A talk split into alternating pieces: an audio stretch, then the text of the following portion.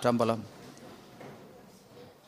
சனியும் வெள்ளியும் ஞாயிறும் திங்களும் சனியும் வெள்ளியும் ஞாயிறும் திங்களும் முனிவனாய் முடி பத்துடையான் தன்னை முனிவனாய் முனி பத்துடையான் தன்னை கனிய ஊன்றிய கனிய ஊன்றிய காரணம் என்களோ? கனிய ஊன்றிய காரணம் என்களோ? இனியனாய் நின்ற இன்னம்பரீசனே இனியனாய் நின்ற இன்னம்பரீசனே ஏ திருச்சிற்றம்பலம். அடியார் பெருமக்களே நாம் நேற்றைய தினம் இந்த சிவஞான மாபாடிய சிறப்பு பாயிரத்தினுடைய முதற் பகுதியிலே மலர்தலை உலகில் மாயிருள் துமிய பலர் புகழ் ஞாயிறு படரினல்லதை காண்டல் செல்லா கண்போல் என்ற பகுதியை சிந்தித்தோம். அப்போது இந்த விரிந்த உலகத்திலே உள்ள ஒளியை மறைத்து ஓங்கி விளங்குகின்ற இருள். அதனால் அதை மாயிருள் என்றார். அனைத்து கண்களினுடைய காட்சியையும் மறைத்து நிற்கின்ற அந்த பேரிருள் அது கெடும்படி அந்த இருளானது ஏனைய விளக்குகளால் மடங்காது. அதனுடைய ஆற்றல் ஏனைய விளக்குகளால் மடங்காது. சூரியனுடைய கதிர் ஒன்றினாலே மட்டும் மடங்கத்தக்கதாக உள்ளது. எனவே அங்கே பலர் புகழ் ஞாயிறு படரினல்லதை அந்த சூரியன் வந்தாலன்றி இந்த கண்களுக்கு பகையாகிய இருளை ஒடுக்கி பொருளை காட்ட இயலாது. அதனால் இங்கே ஆசிரியர் என்ன சொன்னார்னா படரினல்லதை காண்டல் செல்லா கண்போல என்று இரண்டு எதிர்மறைகளால் கூறினார். எனவே கண்களுக்கு சூரியன் வந்தாலன்றி காட்சி செல்லாது என்பதை சொன்னார். அப்போது இந்த ஓமையை சொல்லி அதனால் ஓமிக்கப்படுவது எது அப்படின்னா இங்கே சிவஞான போத நூல் என்று சொன்னார். எனவே அந்த சிவஞான போத நூலுக்கும் இந்த சூரியனுக்கும் உள்ள ஒற்றுமை வேற்றுமைகளை நாம் பார்த்தோம். நேற்று பார்த்தோம். இங்கே அதனால் இந்த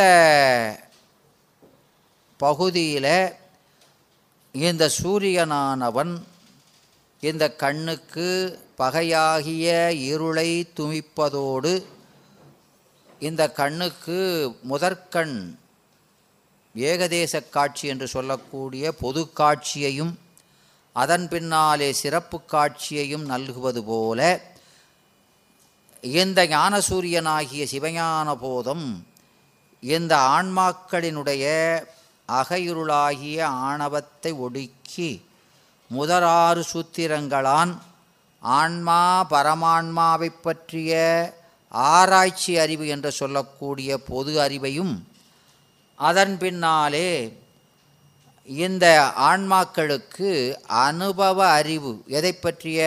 ஆன்மா பரமான்மாவைப் பற்றிய அனுபவ அறிவு என்று சொல்லக்கூடிய உண்மை அறிவை பின்னாறு சூத்திரங்களாலும் வழங்குகிறது என்பதை ஆசிரியர் உணர்த்தினார். இப்போ இந்த காட்சி ஏகதேச காட்சி அல்லது நிர் அது நிர்விகற்ப காட்சி சவிகற்ப காட்சி என்று இந்த காட்சி இந்த ஆன்மாவுக்கு ஆன்மாவினுடைய தன்மை நோக்கி அது படிமுறையிலே விளங்குகிறது என்றார். அதை இங்கே நூற்பாவில் இங்கே சொல்கிறார் அடுத்து. பெரும்பெயர் கடவுளுள் கண்டு என்று. அங்கே பெரும்பெயர் என்றால் என்ன என்பதை நாம் போன வகுப்பில் பார்த்தோம். பெரும்பெயர் என்பது அது மகா வாக்கியத்தை குறிப்பது என்று பார்த்தோம். எனவே அந்த மகா வாக்கியம் என்பது என்ன? ஒவ்வொரு வேதத்திலையும் மகா வாக்கியம் எங்கே அமைந்திருக்கிறது? அதனுடைய பொருள் என்ன என்பதை பார்த்தோம். இப்போ பெரும்பெயர் கடவுள். பெரும்பெயர் கடவுள். அதாவது பெரும்பயர் கடவுள் என்பது இந்த எல்லா ஞான நூல்களாலும் போற்றப்படுகின்ற அந்த சிவத்தை பெரும்பயர் கடவுள் என்றார். அதனால் இங்கே அந்த பெரும்பயர் கடவுள் என்ற சொல்லை தனியாக எடுத்துக்கொண்டு இங்கே ஆராய்கிறார். இந்த சீவான்மா ஆகிய அவன் சீவான்மா யாரு காண்பவன் ஞாதிரு. அதன் அறிவாகிய ஞானமும் இருக்க அது நேயத்தை மட்டுமே மகா வாக்கிய பொருளுக்கு பொருளாகச் சொல்வது ஏன் என்ற வினா எழுகிறது. பெரும்பெயர் கடவுளில் கண்டு என்ன பெரும்பெயர் கடவுள்னா என்னது? சிவபெருமான் சீன்னு பார்க்குறோம். பஞ்சாக்கரத்தில் சி என்ற சொல். அப்போது இந்த உலகத்தில் நம்முடைய சைவமும் கொள்கின்ற பொருள் எதுனா பதி பசு பாசம் என்ற முப்பொருளை சொல்கிறது. பஞ்சாக்கரமும் அதைத்தான் சொல்கிறது. ஆனால் இங்கே பெரும்பெயர் கடவுள் ஒன்றே வேத பொருளாக மகா வாக்கிய பொருளாக சொல்கிறார். அப்போ வேதத்தில் இது சிவபெருமான் மட்டும்தான் சொல்லியிருக்கா? மற்ற பொருள்கள் இல்லையா? அப்போ அது ஏகான்மவாதத்திற்படுமே. ஒரு பொருள் கொள்கை உடையவர் யார்? மோனோயிசம் யாருடையது? சங்கரருடையது. இல்லையா? அவங்க தான் ஒரு பொருள் கொள்கை பிரம்மம் மட்டுமே என்பவர்கள். அப்போ அந்த கொள்கையும் நீங்கள் சொல்கிறதும் ஒன்று தானே என்ற தடை எழுகிறது. அப்படி எழும் பொழுது இங்கே ஆசிரியர் கூற வந்த கருத்து அதல்ல. ஒரு பொருள் கொள்கையை ஆதரிப்பது இவருடைய கொள்கை அல்ல. இங்கு சொல்லப்பட்டது கருத்து வேற என்பதை நமக்கு விளக்குகிறார். அப்போ ஏன் இப்போ சிவம் மட்டுமே சொல்லியிருக்கிறது என்றார்? நம்முடைய இதில் பார்த்தீங்கன்னா நமக்கு பிரமாணமாக விளங்குகின்ற சாத்திர தோத்திரங்களிலே நிறைய இடங்களில் அப்போ இப்போ திருமுருகாற்றுப்படையை பார்த்தீங்கன்னா அருந்திரள் மருவில் பெரும்பெயர் முருகா என்கிறார். அருந்திரள் மருவில் மரபில் பெரும் பெயர் முருகன். அந்த முருகன் என்ன சொல்கிறாரு பெரும்பெயர் முருகன். என்று சொல்கிறார். அதை நமக்கு மாதேவா மாதேவா என்று வாழ்த்தி என்கிறார். யார்? அப்பர் சுவாமி சொல்கிறார் மாதேவா மாதேவா. அப்போது இங்கே நம்முடைய பண்டார மும்மணிக்கோவை பண்டார மும்மணிக்கோவையில் குமரகுருபரர் சொல்கிறார் தான் நின்று தான் நின்று எனை தனிக்குள்ளே ஒழிக்கும். தான் நின்று எனை தனக்குள்ளே ஒழிக்கும். என் தன்மை நிற்க அருமையாக சொல்கிறார் தான் நின்று என்னை தனக்குள்ளே ஒழிக்கும். அப்படி ஒழிக்கும் போது நான் இல்லாமல் போயிடுறதில்ல. அங்கே ஐக்கியவாதத்தை சொல்கிறதில்லை இங்கே என்ன சொல்கிறாரு இங்கே என் தன்மை நிற்க எனவே என்னுடைய குணம் அழியாதவாறு நீங்கள் இந்த உலகுடை நாயனார் களிநெடில் தெரியுமா? அப்படி ஒரு நூல் கேள்விப்பட்டிருக்கீங்களா? கேள்விப்படலையோ? உலகுடை நாயனார் கடிநெழில் அருமையான நூல் அது. மூன்றாவது சன்னிதானம் காலத்தில் அவர்கிட்ட தீட்சை பெற்ற உலகுடை நாயனார் எழுதினது. அருமையான பாட்டு அதில் சொல்லுவார் உன்னிரண்டு குணமும் எண்ணிரண்டு குணமும் குறுகா வகை என்பார். அப்போ முக்கியில் அவன் குணம் அவன் குணமாகவே இருக்கிறது என் குணம் என் குணமாகவே இருக்கிறது. ஆன்மா ஆன்மாக இருக்கிறது சிவம் சிவமாக இருக்கிறான் என்பதை ரொம்ப தெளிவாக சொல்கிறார். ம். எனவே ஒரு பொருள் அந்த பொருள் இல்லாமல் போவால இல்லையா? இப்போ நமக்கு இந்த உண்மை விளக்கம் உண்மை விளக்கம். அந்த உண்மை விளக்கத்தில் ஐம்பத்தி ஓராவது பாடலில்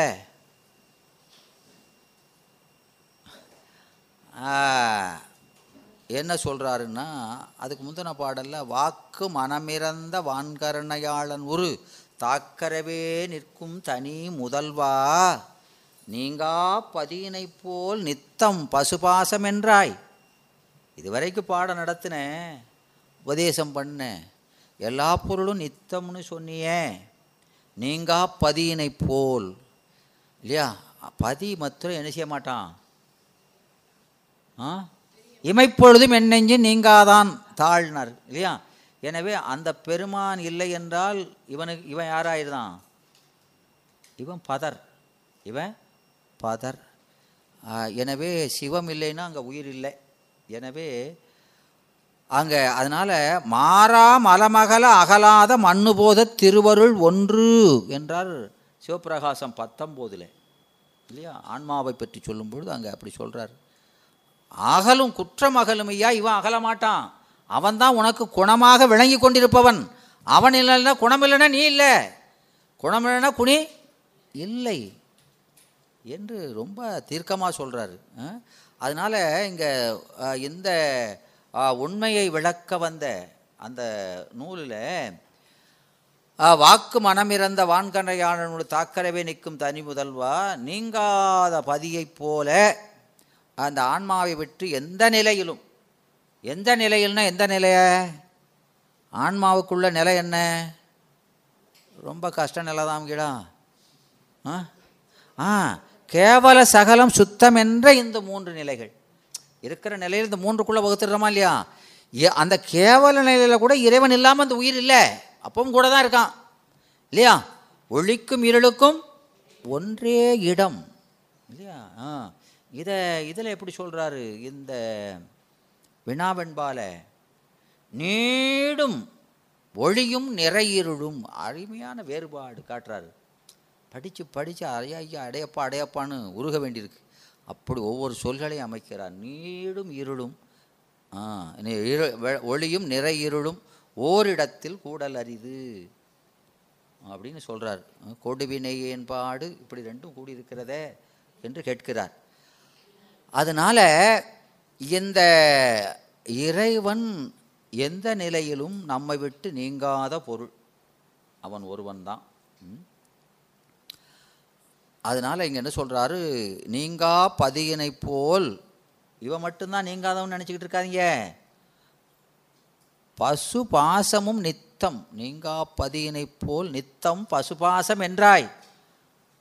பாடத்தை ஆரம்பிக்கும் போது அப்படி தான் ஆரம்பித்தார் இப்போ என்ன சொல்கிறாரு முத்தி வரும்போது பாசம் நீங்கி பதிய போய் சேருமுங்க அது எங்கே போச்சு? அந்த பாசம் நீங்கினா எங்கே போச்சு? அப்படின்னு கேட்குறாரு என்னம்மா?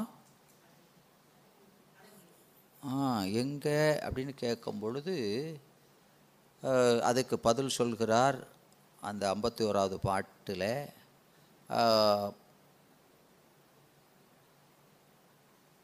முக்தியில் எப்படி அந்த மூன்று பொருளும் இருக்கு? முக்தி தனியில் மூன்று முதலும் ஒழிய கேள்.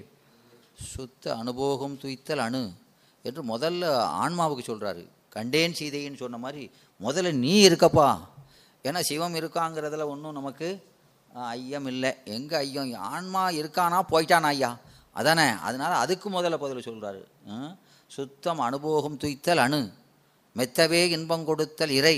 இத்தை விளைவித்தல் மலம் என்று அருமையாக அந்த பாட்டை சொன்னார். எனவே மூன்று பொருளும் இருக்கிறது அது அப்படி இருப்பது மட்டுமல்ல அதனுடைய குணங்கள் விளங்கி கொண்டிருக்கிறது.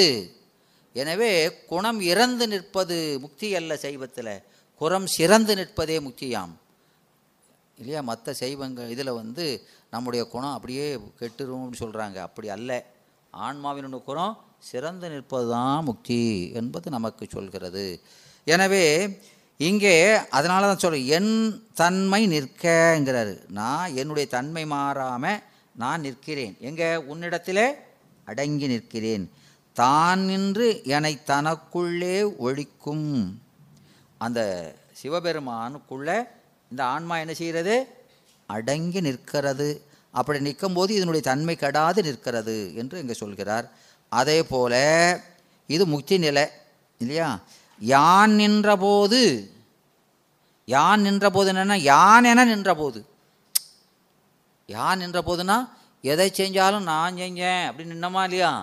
எனவே யான் நின்றபோது எனக்குள்ளே ஒழித்திடும் என்று அவர் அருமையாக சொல்கிறார் பெருமான் என்ன செய்கிறாரு நீ என்ன சொன்னியா? அப்போ நீயே எல்லாம் செஞ்சு அவர் மறைந்திருக்கிறார் அங்கே. என்று நமக்கு இந்த இரண்டாவது நூற்பாவுக்கும் பத்தாவது நூற்பாவுக்கும் அதான சொல்கிறாரு பரமேஸ்வரன் இவ் ஆன்மாவாய் நின்ற முறையானே. எப்படி ஏகனாகி நிற்கிறது பத்தில்?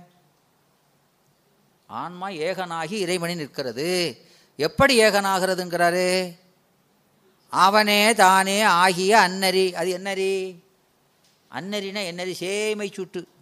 அங்கே ரெண்டாவது நுற்பாவில் சொன்னோம்ல அங்கே போய் பாருங்கள் அதனால் அந்நெறி இன்னெறி அந்நெறி என்றார்.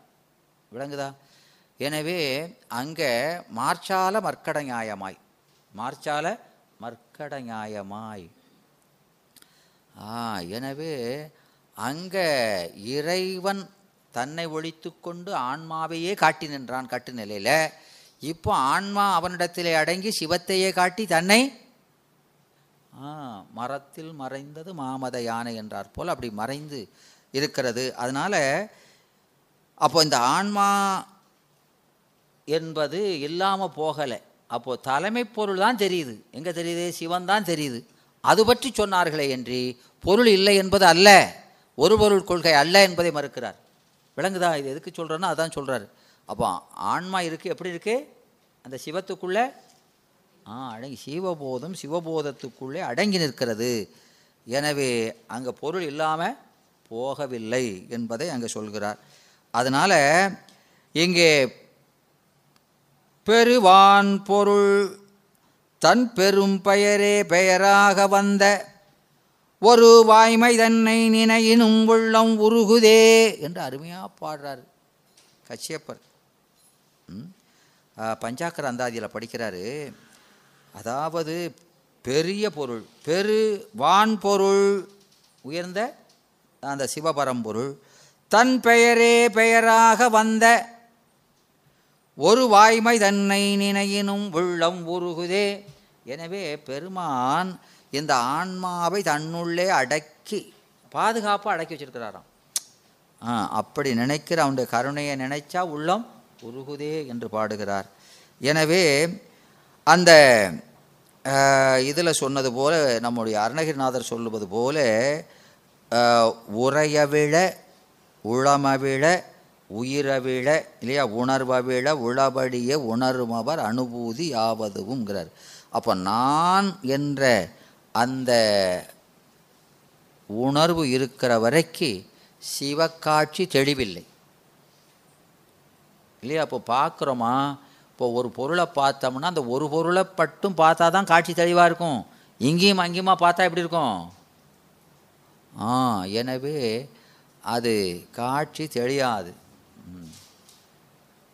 அதனால் இங்கே என்ன சொல்கிறாரு அங்கே தலைமை பொருள் மட்டும்தான் தெரியுது. ஏன்னா இந்த ஆன்மாவினுடைய தன்மை என்ன? ஒரு நேரத்தில் ஒரு பொருளைத்தான் உணரும்.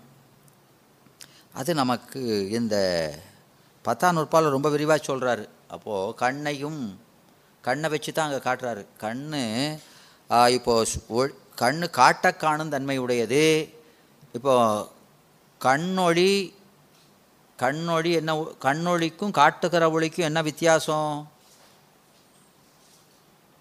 கண் ஒளி இருக்குது அது ஒளி உடையது காட்டுகிற ஒளி இருக்குது ரெண்டுக்கும் என்ன சம்பந்தம் என்ன வித்தியாசம் இருக்குது அப்படின்னா சிவபிரகாசம் ஐம்பத்தி எட்டு ஞாபகம் வருதா? ஆ? கண்ணொளி விளக்கழித்து காட்டுமெனில் கண்ணொளி விளக்கழித்து காட்டிடுமெனில் கண்ணொளி ஒன்றுமின்றாம். கண்ணொளி கலந்தவற்றை விளக்கொளி அகல நின்று கண்டிடும் வேறு காணா கண்ணின் கண்ணொளி விளக்கின் ஜோதி கலந்திடும் கருத்து ஒன்றன்றே என்று அருமையாக சொல்கிறார் இந்த ரெண்டையும் ஐம்பத்தெட்டு சிவபிரகாசத்தில் சொல்கிறார் கண்ணொளி விளக்கழித்து காட்டிடும் எண்ணில் அப்போ கண்ணுக்கு காட்சியை விளக்கொளி தான் தருன்னு அப்போ கண்ணுக்கு ஒளியே இல்லையோ? என்று சொல்கிறான். ம். கண் ஒளி ஒளி ஒன்றும் இன்றாம். கண்ணுக்கு ஒளி ஒன்றும் இல்லை. அப்போது அப்படி சொல்ல முடியாது. ஏன்னா விளக்கொளி கலந்தவற்றை ஆ விளக்கு ஒளியில் இருக்கிற ஒரு பொருளை கண் இருளிலிருந்தே பார்க்க முடியுது. இப்போ நாம் இருக்கிற இடம் இருளாக இருக்கலாம். ஆனால் வெளிச்சத்தில் இருக்க பொருளை நாம் பார்க்க முடியுதா இல்லையா? அப்போ கண்ணுக்கு ஒளி இல்லாமல் போய் பட் பற்றுமா பற்ற முடியாதே அப்படின்னு அது சொல்கிறாரு இல்லையா? எனவே விளக்கொளி கலந்தவற்றை கண்ணொளி அகல நின்று எதுக்கு அகல நின்று? ஒளிக்கு அகல நின்று ஆ, அகல நின்று கண்டிடும் இல்லையா? வேறு காணாம் ஆனால் தனியாக அந்த து- ஒளியினுடைய துணை இல்லாமல் காண முடியாது வேறு காணாம் அப்போ கண்ணொளி வி இல்லையா? விளக்கொளியும் கலந்து தானே பார்க்கு கண்ணொளி விளக்குஞ்சோதி கலந்து கண்டிடும் இல்லையா? அப்படி ரெண்டும் கலந்து கா கா பார்த்தாலும் ரெண்டும் ஒத்த தன்மையதா கருத்து ஒன்றன்றே. என்ன கருத்து? என்ன கருத்தில் வேறுபாடு இருக்கிறது?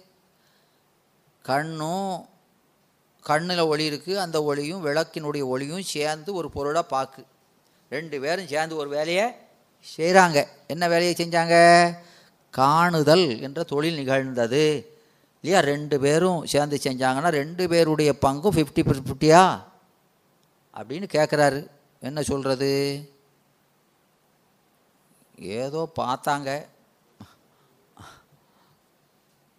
அப்போது என்ன சொல்கிறாங்கன்னா இப்போது நாம் படிக்கிறோம்.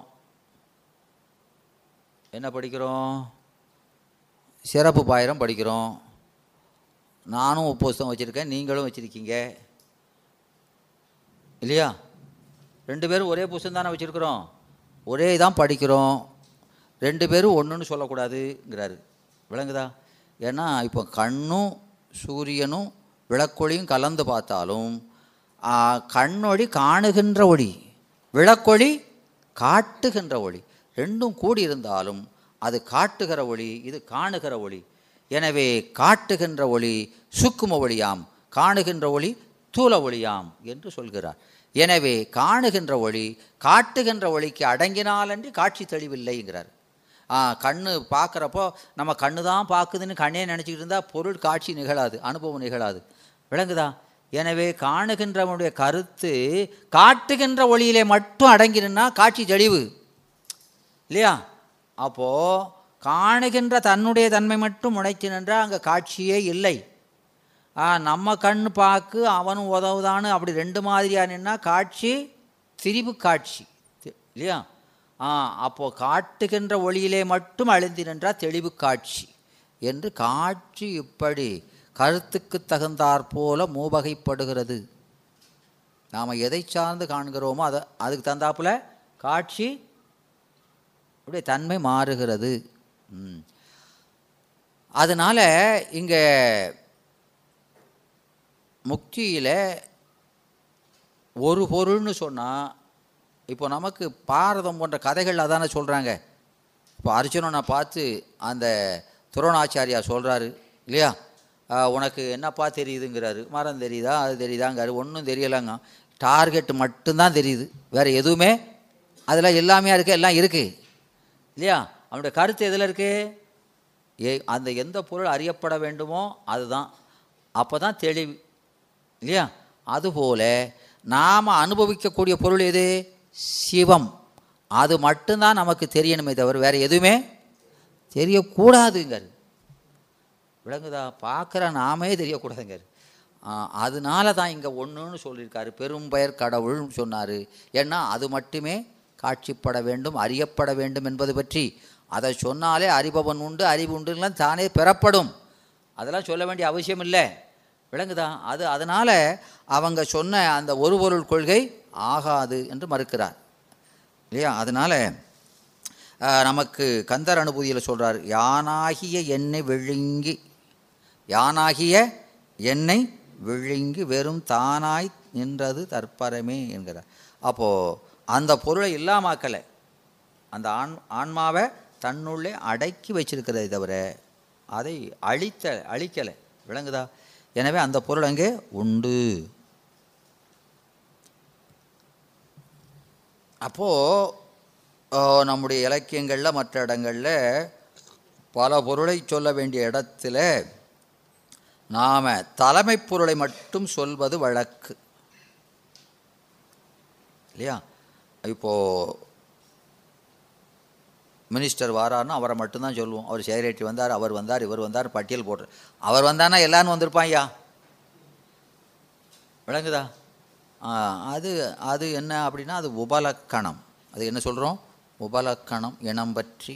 தலைமை பொருளை சொன்னால் அதுக்கு பின்னால் மற்ற பொருளும் கூட இருக்கும். வெற்றிலை போட்டான்னா சார் சுண்ணாம்பு போடலையா சார்? என்ன சார் சொல்லாமல் விட்டீங்கன்னு சொல்லக்கூடாது வெற்றிலை போட்டாம்னா எல்லாம் தான்.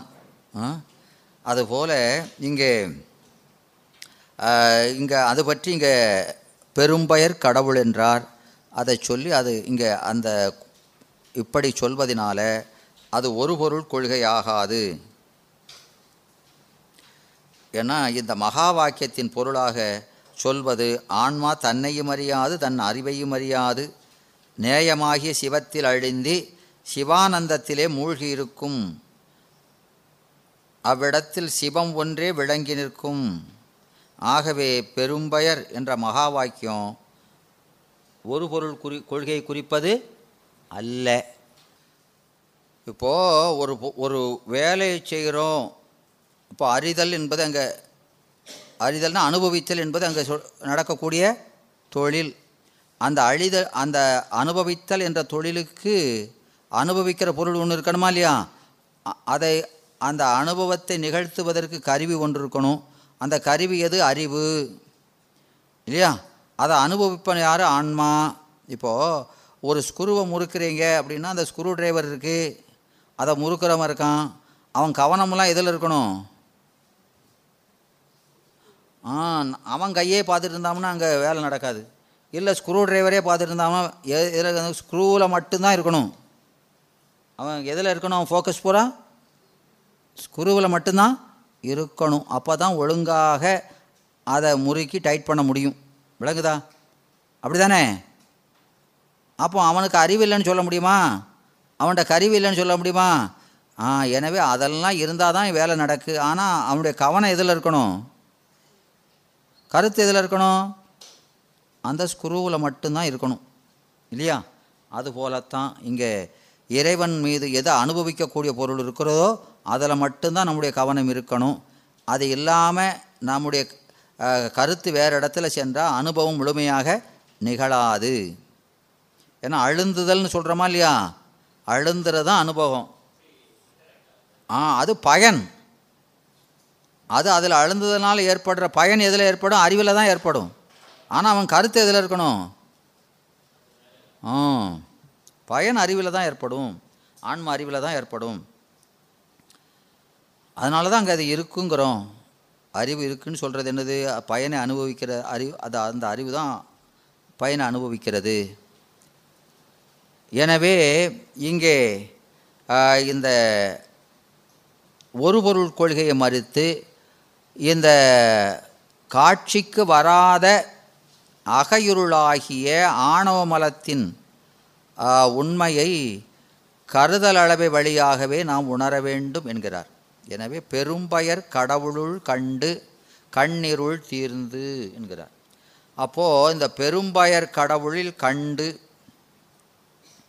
பெரும்பயர்னா என்ன பார்த்தோம்? மகா வாக்கிய பொருள் சிவத்தை குறிப்பது. அப்போது பெரும்பயர் கடவுளில் கண்டுனா என்ன? சிவத்தால் கண்டுனா சிவன் அருளால் கண்டு. சிவன் அருள் என்பது என்னது? சிவஞானம். எனவே இங்கே அந்த பெரும்பயர் க பெரும்பயர் என்பது சிவத்தை குறிப்பது. அது அந்த சி- பெரும்பெயரால் காண்பது என்பது சிவஞானத்தால் காண்பது. அங்கே சிவ மகா வாக்கியம் என்றாலும் திரு ஐந்து எழுத்தென்றாலும் ஒரு வார்த்தை என்றாலும் ஒக்கும் என்று சொல்கிறார். ஒரு வார்த்தை என்னன்னது மகா வாக்கியம். ம்? இங்கே ஐந்தெழுத்து என்பது என்னது? பஞ்சாக்கரம். ம்? ஓர் எழுத்து என்பது என்னது? ஓம். எல்லாம் ஒன்றுதான் என்கிறார். எப்படி ஒன்றாகிறது? மகா வாக்கியம் என்ன சொல்லுது? எல்லாம் நான்கு மகா வாக்கியம் பார்த்தோம் எல்லாம் என்ன சொல்லுது? ஆன்மா சிவமாவது சிவம்னு சொல்ல மாட்டாங்க. அங்கே பிரம்மம் பிரம்மமுங்கும் இல்லையா? ஆன்மா இது அதுவாவது இது அதுவாகுது. இல்லையா? அப்போ ஆன்மா சிவமாவது. அப்போது எல்லா மகா வாக்கியமும் அதான் சொல்லுது.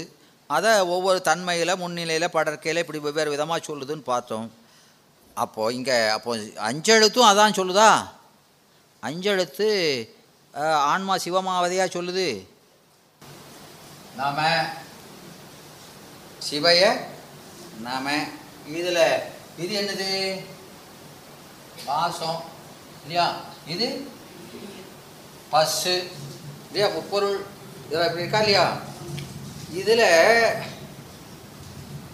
முதல்ல நமசிவாயன் ஓதுறது சிவாயனமன் ஓதுறது சிவயன் ஓதுறது சிவ சி என்று இப்படி வரிசையாக சொல்கிறோம் இல்லையா? அப்படி தானே சொல்கிறோம் இதில் எப்படின்னா இந்த மகாரம் எதில் ஒடுங்குது மகாரம் என்னது ஆணவம். ஆணவம் எதில் ஒடுங்குது? சிகாரத்திலே ஒடுங்க. நகாரம் வகாரத்திலே ஒடுங்க. யகாரம் வகாரத்தில் ஒடுங்கி சிகாரத்தில் ஒடுங்குமாம்.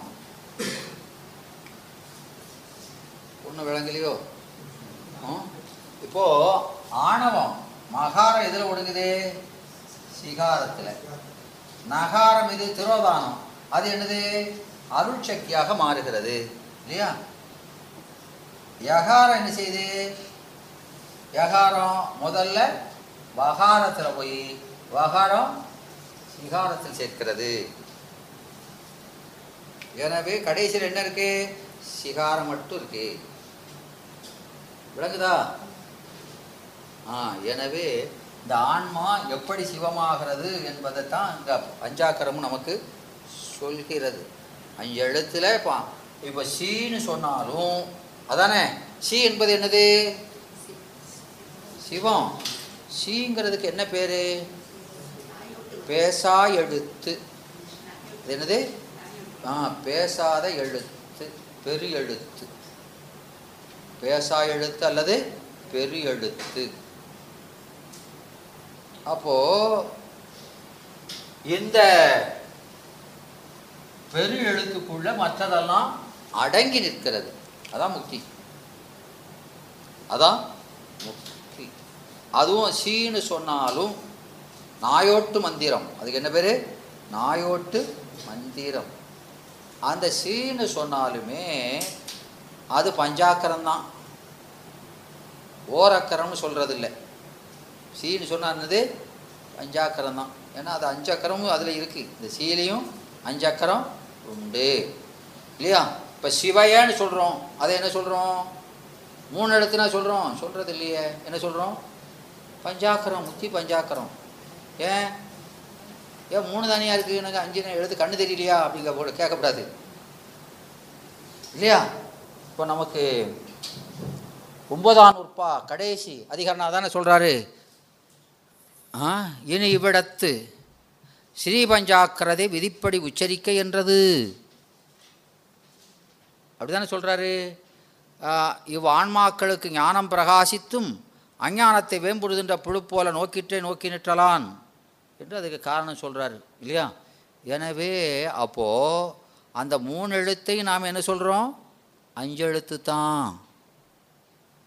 அப்போது மற்ற ரெண்டு எழுத்து என்னாச்சு? ஆ அடங்கியிருக்கு.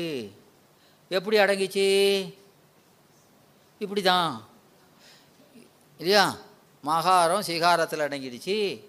அந்த நகாரம் வகாரம் ஆயிடுது. அவ்வளோதான் எனவே மூணு தான் இருக்குது என்ன இருக்குது காண்பான் காட்சி காட்சி பொடு பொருள் என்று அந்த ஆன்மா சிவஞானம் சிவம் என்ற மூன்று இருக்கிறது. எந்த நிலையில்? எந்த நிலையில் அது? ஆன்ம சுத்தி நிலையில் சிவதரிசன நிலையில். எனவே அங்கேயும் மூணு தான் எனவே இங்கே இந்த ஓரெழுத்து என்று சொல்லக்கூடிய ஓம் என்பது என்ன? ஓம்னாலும் ஆகார ஓகாரம் ஆகாரம் விந்து நாதம். என்று இப்படி அது அஞ்சா பிரிந்து அஞ்சையும் குறிக்கிறது. இந்த அஞ்சையும் குறிக்கிறது. எனவே அதுவும் அது ஓம் என்பது சமட்டி. பஞ்சாக்கரம் என்பது வியட்டி. எனவே அதில் ஒடுங்கி இருக்கு இதில் விரிஞ்சிருக்கு. அவ்வளோதான் அதனால் எல்லாம் ஒன்றுதான்ங்கிறார். எதெல்லாம் ஒன்று தான் மகா வாக்கியம்னாலும் பஞ்சாக்கரம்னாலும் ஓர் எழுத்து ஆகிய ஓம்னாலும் எல்லாம் ஒன்று தான் ஐயா எல்லாம் எதை சொல்லுது? ஆன்மா சிவமாவது தான் வேற வேற பற்றி பேசி பிரயோஜனம் இல்லை நமக்கு வேண்டியது அது ஒன்று தானே எனவே அதை தவிர வேறு எதையும் எந்த ஞான நூலும் பேசாது. மற்ற பேசுகிறதெல்லாம் வீண். இல்லையா? இப்போ பயன் பெறக்கூடியது ஒரே ஒரு பொருள் தான் அது நாம தான் நாமக்கு என்ன பயன்? சிவத்தை அடைவதை தவிர வேறு பயனே கிடையாது. ரொம்ப சிம்பிள் எனவே அதை மட்டும் பேசுங்க மற்றதெல்லாம் விடுங்க. மிக்க எல்லாம் போக விடுமீன்கள் அப்படிங்கிறார். எனவே இங்கே இந்த மகாவாத்தியலும் சிவமூல மந்திரமாகிய ஐந்தெழுக்கும் இடையே வேறுபாடு இல்லை என்பதை முனிவர் இங்கே தெரிவிக்கிறார். மகா வாக்கியம் யாவும் சீவன் சிவமாவதை குறிப்பவை. இதையே திருவைந்தெழுத்தும் குறிக்கிறது.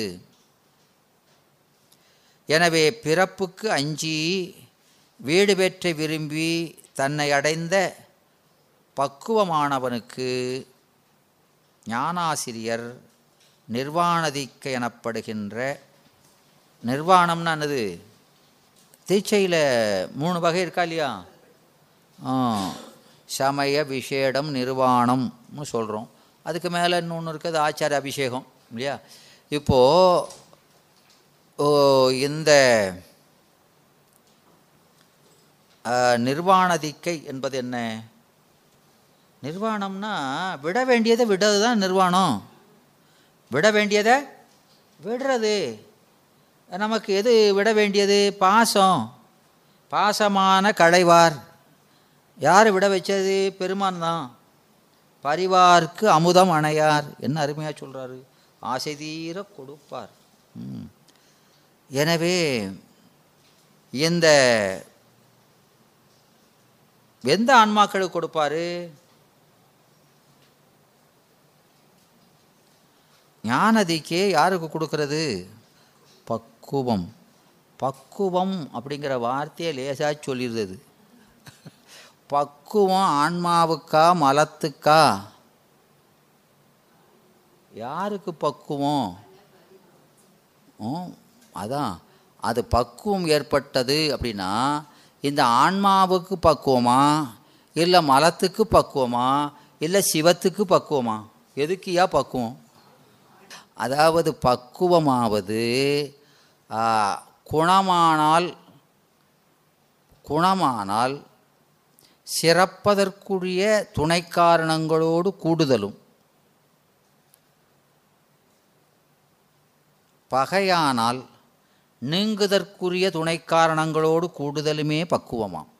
எல்லாத்துக்கும் டெஃபனிஷன் இருக்குது நமக்கு குணம் அப்படின்னா எந்த பொருளுக்கும்? எந்த பொருளுக்கும்? இதெல்லாம் ஜென்ரல் குணம்னு சொன்னால் அது விளங்குதற்குரிய சிறப்பதற்குரிய துணை காரணங்களோடு கூடுதல் பக்குவம். குற்றம்னா நீங்குதற்குரிய துணை காரணங்களோடு கூடுனா அது பேர் பக்குவம். இப்போ உதாரணத்துக்கு ஆடையின் குணம் என்ன? வெண்மை பிரகாசம் இல்லையா? அப்போ அதில் அழுக்கு இருக்குது அது குற்றம் இல்லையா? அது நீங்குவதானே இல்லையா? அப்போ அந்த அழுக்குக்கு பக்குவம் எது? அது நீங்குவதற்குரிய துணை காரணம் எது? சோப்பு நீர். போன்ற பொருளோடு கூடுவது அழுக்கு நீங்குவதற்கான பக்குவம். இல்லையா? ஆ. இப்போ இந்த துணிக்கு பக்குவம் எது? அதனுடைய வெண் வெண்மை சிறப்பதற்குரிய துணை காரணங்களோடு கூடுதல். அப்போ அழுக்கு நீங்கினா மட்டும் போதாது. அதுக்கு என்ன செய்கிறோம் நீளம் அது இதுன்னு போட்டு வெண்மையை ப்ளீச்சிங் பண்ணுறோமா இல்லையா? இல்லையா? ஆ அதெல்லாம் என்னது? வெண்மையை குணம் சிறப்பதற்குரிய துணை காரணங்கள் விளங்குதா? விளங்குதா விளங்கலையா? ரெண்டுமே எல்லாம் தான் கடையில் வச்சுருக்கானே எல்லாம் செய்தோம். அதையும் செய்தோம் இதையும் செய்தோம். ம். ஒயிட்னர்னு வச்சுருக்காங்கல்லம்மா. ஒயிட்னர் கடை கடையில் விற்கிறாங்களா இல்லையா? அது குளோரின் சேர்ந்தது தான் அதை போடுதோம் எதுக்கு? அழுக்கு போன பிறகு அதை வைக்கிறோம். எதுக்கு அது? வெண்மை துலங்கை. சோப்புக்கு இப்போலாம் எதுக்கு போடுறோம்? அது அழுக்கு நீங்க. அப்போ அந்த அழுக்குக்கு பக்குவம் எது? அது நீங்குதற்குரிய சோப்பு நீர் போன்ற துணை காரணங்களோடு கூடுதல். அதுக்கு பக்குவம். இதுக்கு பக்குவம்? இது வெண்மை சிறப்பதற்கு குணம் சிறப்பதற்கான துணை காரணங்களோடு கூடுதல். இதுதான் ஆன்மாவுக்கும். எதுக்குமே.